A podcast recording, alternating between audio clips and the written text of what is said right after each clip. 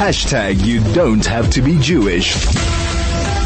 Joining us in studio now is Rabbi Hanoch Teller, who's an author, lecturer, and storyteller. Rabbi, good afternoon, good evening to you, I think, or good morning rather, to you wherever where you are in the United States, and welcome, Rabbi.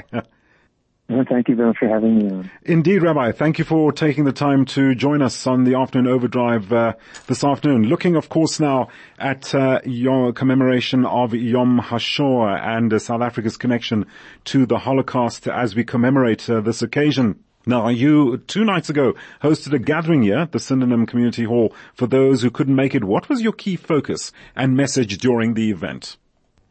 Okay, I actually spoke several places. Each time I had a different message. The, the key point really is that it's critical to remember how the Jews of the world were abandoned by the entire world. Right. No, there wasn't a country on earth which provided them with haven as the Nazis pursued the radical strategy of the racial destruction of every Jewish person. Right. Uh, there was nowhere to go, nowhere to hide, no one offered haven. And it's incumbent upon us to remember this, uh, carry on this it's not a legacy. It's more a remembrance of how we have to be vigilant not to allow this to occur in the present or in the future. And uh, how was the occasion received, uh, Rabbi? How what was the response? Uh, very good, especially in there was a ceremony in Pretoria.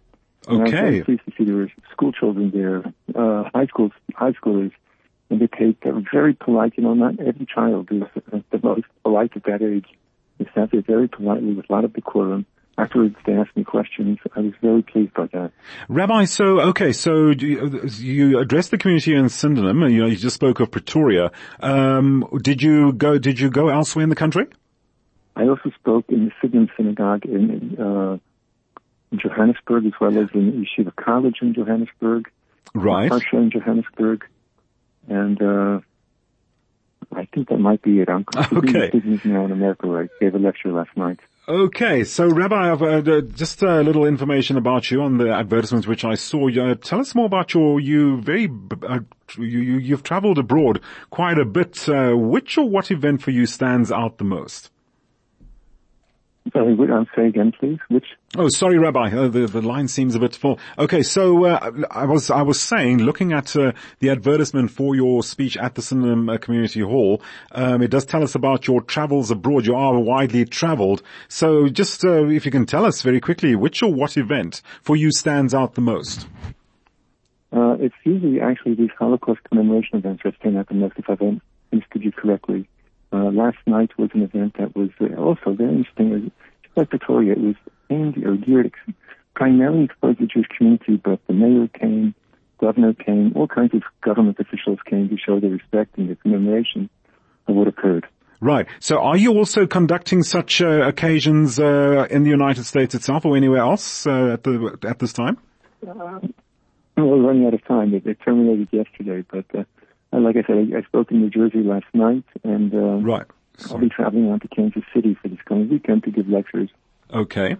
I see also you're a senior docent in Jerusalem. Tell us a little bit more about this role that you play there. Okay, uh, Yad Vashem is the world, the world's uh, international Holocaust center. Right. And interesting, the way the museum was built, it was, mil- it was, it was built to be guided. Now, you could go there and you could read all the captions and come out a lot wiser than you entered. Hmm I guess you could even take a an audio tour which is uh, automated, but it's made to be guided. And this way I'm able to interact with my students or whoever's in my guide and Sure. present to them the information. The most famous story of the Holocaust is the story of Anne Frank, which actually is not a reflective story. Anne wasn't in the ghettos, wasn't in the camps, she wasn't in the streets. She had a roof over her head, a modicum of food with her family, and yet, and yet, because it's a story, it's easy to relate. So what's unique about my tour, which Right. makes me the senior docent in Yad Vashem, is that what I do is, it's, you know, in today's vernacular colloquial parlance, it's called too much information. There are guys that just unspooling information. We're talking about over 15 countries over a span of six years.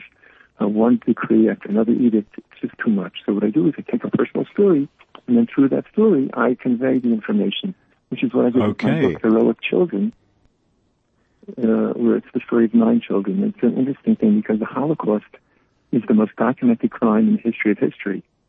But, and so much is written about it, but the one thing which I found wasn't written is Right. when the war was over, people wanted to know how they had suffered and how they'd been betrayed. Right. The people who didn't talk then and have not yet spoken are the children. These children there, and of course the grips of old age. Sure. I went around the world, including one woman. One of my children is a woman from Johannesburg. Okay. She settled after the war Right. Related their story. Indeed. So just very quickly to just expand on what you've just said, how significant is it just to wrap this uh, conversation up to involve and commemorate the survivors? I'm sorry, how, how significant How is it? How significant is it, yes, to involve and commemorate the survivors? Oh, it's very significant because uh, we're talking about now just the people at you know the very end of their lives. Right. And, uh, it's so much more meaningful when you hear from someone who actually experienced it. So how do what do we do?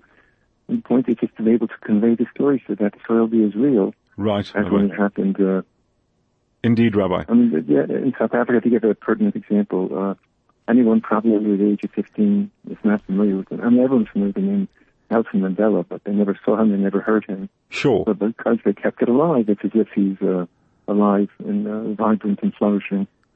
Indeed.